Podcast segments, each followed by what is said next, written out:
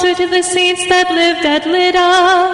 There he found a man named Aeneas, who had been bedridden for eight years and was paralyzed. And Jesus and Peter said to him, Aeneas, Jesus Christ heals you. Rise and make your bed. And immediately he rose. And all the residents of Lydda and Sharon saw him, and they turned to the Lord. Now there was at Joppa a disciple named Tabitha, which means Dorcas. She was full of good works and acts of charity. In those days she fell sick and died, and when they had washed her, they laid her in an upper room. Since Lydda was near Joppa, the disciples, hearing that Peter was there, sent two men to him entreating him, Please come to us without delay. So Peter rose and went with them, and when he had come, they took him to the upper room. All the widows stood beside him weeping, and showing tunics and other garments, which Dorcas made while she was with them. But Peter put them all outside, and knelt down and prayed. Then turning to the body, he said, Tabitha, rise. She opened her eyes, and when she saw Peter, she sat up. And he gave her his hand and lifted her up. Then calling the saints and widows, he presented her alive. And it became known throughout all Joppa,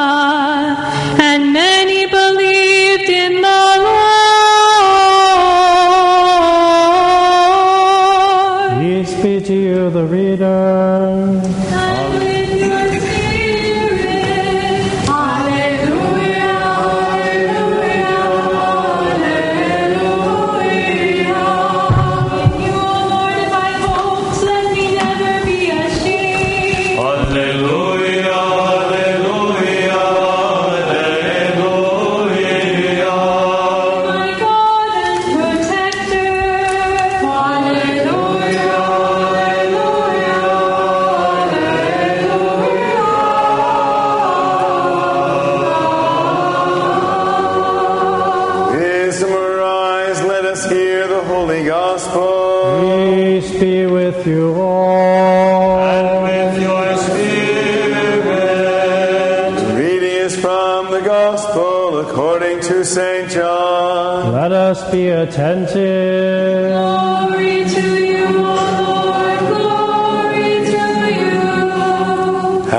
That time, Jesus went up to Jerusalem.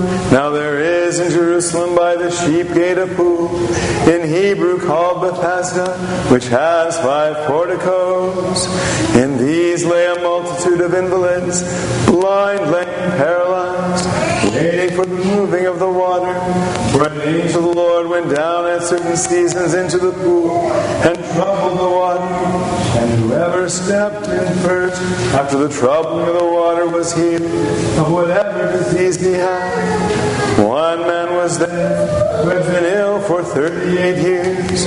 When Jesus saw him and knew that he had been lying there a long time, he said to him, Do you want to be healed? The sick man answered him, Sir, I have no man to put me into the pool when the water is troubled. And while I'm going, another steps down before me. Jesus said to him, Rise, take up your pallet and walk. And at once the man was healed, and he took up his pallet and walked. Now that day was the Sabbath. So the Jews said to the man who was cured, It is the Sabbath. It is not lawful for you to carry your pallet. But he answered them, The man who healed me said to me, Take up your pallet and walk. They asked him, Who is the man who said to you, Take up your pallet and walk? Now the man who had been healed did not know who it was, for Jesus had withdrawn, as there was a crowd in the place. Afterwards, Jesus found him in the temple and said to him, See, you are well, sin no more, that nothing worse befall you. The man went away and told the Jews was Jesus who had healed him. Peace be to you who proclaims the gospel.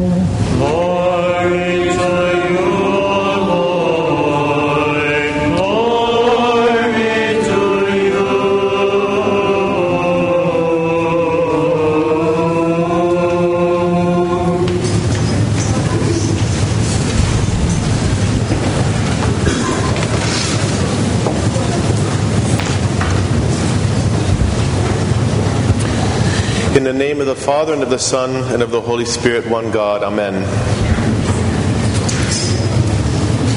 Suffering is the universal language of all of mankind. It's universal because no one can escape from it or from knowing how it's going to manifest itself in its many forms in our life. And I know that all of us who are here today can attest to the fact, to the fact that suffering is known to us in many ways. It's experienced within a person physically, emotionally, psychologically, and even spiritually.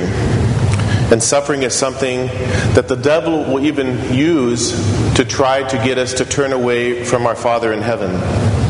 And he does this really by tempting us to question whether or not the suffering that we are experiencing is a lack of God's love for us. He uses suffering to turn us away from Him. And even if it's not our own suffering, He'll use other people's suffering or what we witness in other people's lives to turn away from Him. But the irony is that the suffering is also something that God permits to draw us closer to Him.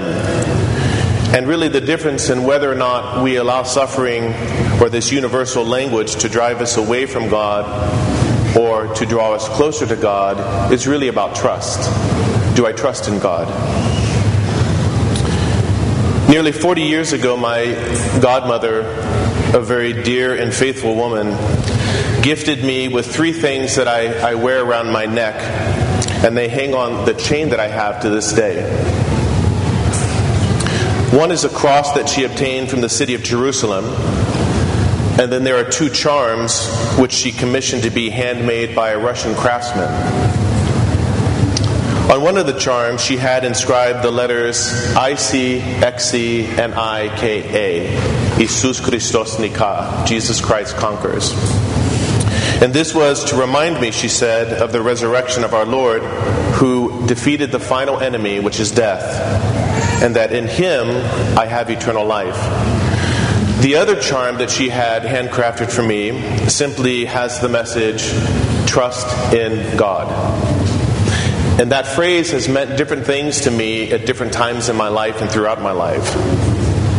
She would remind me of the passage in Matthew which reads, Which of you, if your son asks for bread, will give him a stone? Or if he asks for a fish, will give him a snake? If you then, though you are evil, know how to give good gifts to your children, how much more will your Father in heaven give good gifts to those who ask of him? In other words, trust in God, He will take care of you.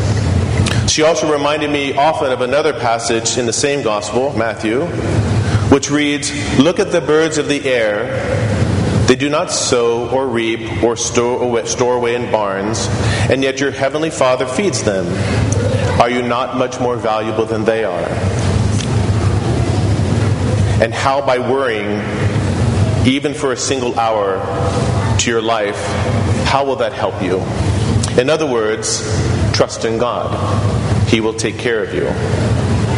These passages, she would say, she, she would tell me, are really proof of God's love and fidelity. And she always reminded me that He never, ever, not just will go against His word, but He can't go against His word.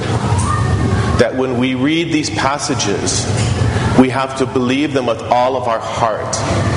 We hear a lot of things in life. We hear a lot of people making promises. We hear a lot of things that can be encouraging, but we struggle sometimes, I think, because we have doubts that sort of cloud our thinking and they find their way in there. But when it comes to God's message, And as she would point out to me the things that he says, the ones that I just mentioned to you, she says, You have to believe them because it's impossible for God not to fulfill them. He would have to go against his own word, and he can't do that. It's not that he won't, he can't do that. I know at, ti- at times it's very hard to make suffering in life. Like all of you, I know this experientially. In fact, I really believe that the very fibers of our being reject suffering and death because we're created in the image of God. We're created for eternal life. We're not created for suffering. And so when we experience suffering or witness it in others, it doesn't make sense to us. This doesn't mean, however, that suffering can't be used to help us draw closer to God, because in fact it can and it will if we allow it. Suffering is something that we're going to experience throughout our life. It's not something that we can escape. What's so important, though, is how do we understand it and how will we make use of it? There are three passages in Scripture that I want to weave in today's gospel reading because they make me make sense of, or they help me make sense of this particular passage. They also help me make sense of understanding this universal language. As we look at the passage in today's gospel reading, we see one of millions of examples of suffering. This is the account of a paralytic who lays by this pool of water that every once in a while an angel will descend into it and stir up the waters, and the first person to get into the water will be healed of whatever infirmity that they have. And this particular man had been laying there for a long time. And it always amazed me at the paralytic's tenacity, his persistence, and really his hopefulness. Because this man was there for 38 years. Can you imagine sitting just on the edge of a pool for 38 years, and when the water would stir, the best he could do was to turn his head and look at the stirring of the water. But because he was a paralytic, he couldn't get himself into the water. And for 38 years, nobody around that pool or walking by, nobody offered him a hand to help him into the pool. I don't think I could have even lasted a few weeks. Personally, I probably would have been very discouraged and asked someone just to take me further away somewhere else because seeing it and knowing the potential of what could happen would never happen would be too much for me. I wouldn't want to be reminded of that. So this man had a tremendous amount of hope and he was very persistent. So the first passage in Scripture that comes to my mind when I read this story and to help me make sense of it is from the Gospel of St. Luke, where we read, by your patience possess your souls. Or the New American Standard Bible would say, by your endurance you will gain your lives. This man, as we look at him, was extremely patient. And he endured this for 38 years. We, we, we make account of and, and, and look at the life of Job, and we see at the suffering that he had to endure, but really the blessings that God bestowed upon him. There are many, many other accounts in, in, in the scripture that speak to that same suffering, but the hope that lies either within the person or somebody very close to the person. Whether it's a group of men lowering another body down through a roof, whether it's a father or mother taking their child to Christ, or just going to Christ and saying that their child is home and sick and dying. But we see this sort of faith and this sort of hope in people, and there's a lot of patience that come along with it. These people are, are, are not giving up. And so our Lord is telling us in, the, in this particular passage that through our endurance and through our patience, we will be victorious. And that healing people may not always be physical, as much as we would want it to be. It could be emotional healing, it could be psychological healing, certainly spiritual healing, and certainly for the salvation of our souls.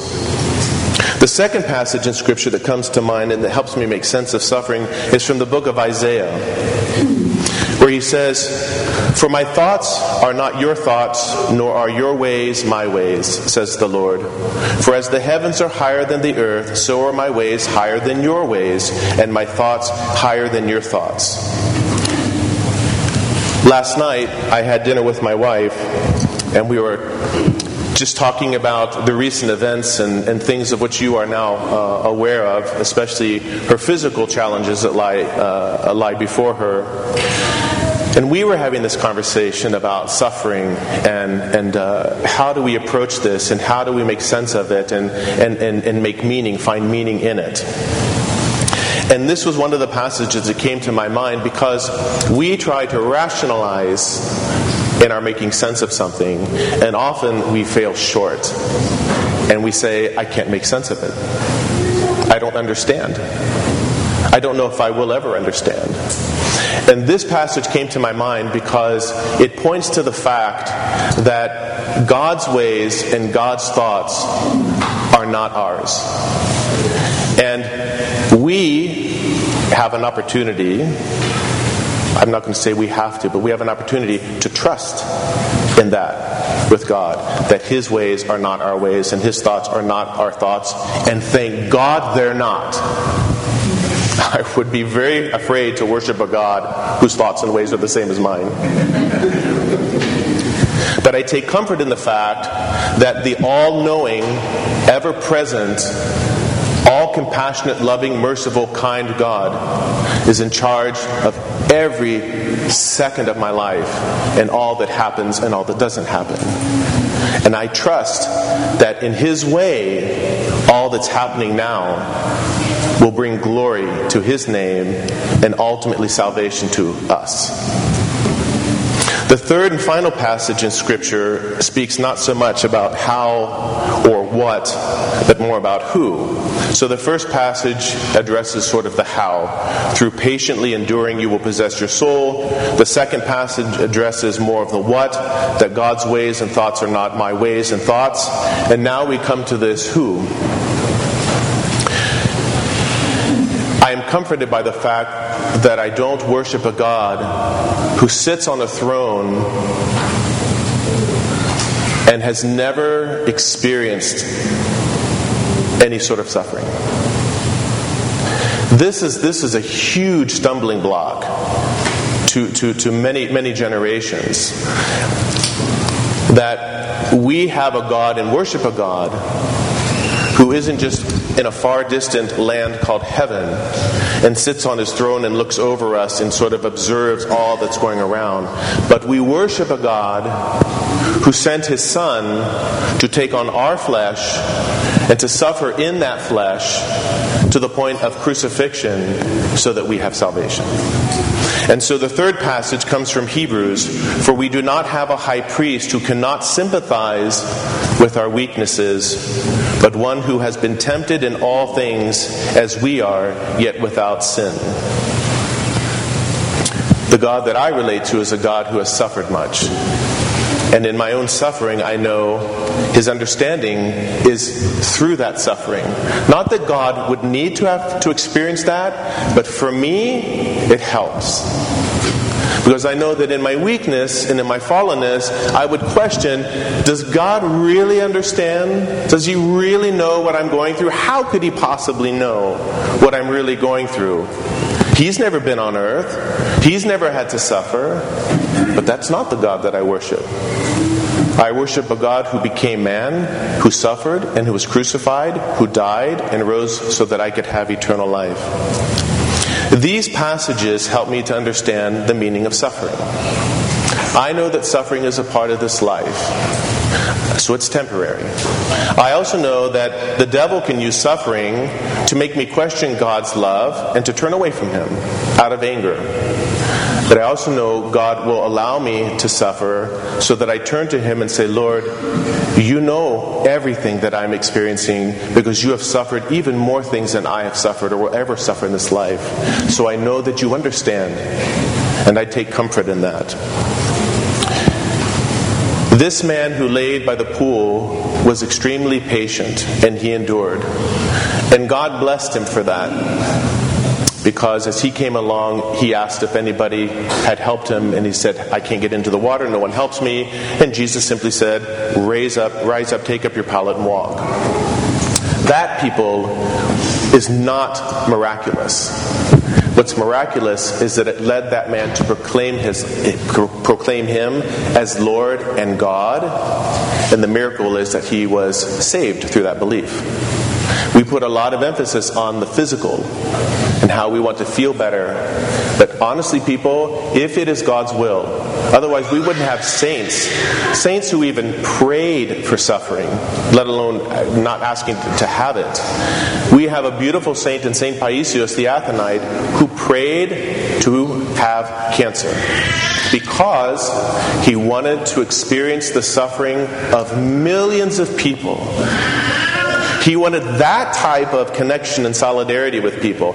To many people, that's insane. That's crazy to ask for something like that. Yet, he was living on a plane that most of us will never reach. So don't try to make sense of that. Don't try to understand that. But his love for people was so great. It was it is it is in line with the thinking of God himself who came down, took on flesh, suffered for our sake. I want to close with, a, um, with, with some words that someone shared with me. Over the past week, uh, I've received many, many text messages and emails from, uh, from many of you, very loving, very thoughtful, and kind emails uh, regarding Presbytera's health and, and the upcoming changes in our life, and subsequently changes in your life as well. But one of you, and you'll know who you are in a minute, uh, kindly reminded me through the words of Father Zacharias of a very important truth one that summarizes the message that I'm attempting to pass on to you this morning. And it's very powerful. He says, We are reconciled to whatever the future holds. We are reconciled to whatever the future holds because we trust fully in the wondrous exactness of God's providence. We are reconciled to whatever the future holds for all of us because we trust fully in the wondrous exactness, the wondrous precision, the wondrous perfection of God's providence in our lives. Having prepared this homily and having read that passage, the little charm on my chain, trusting God, has taken on new meaning.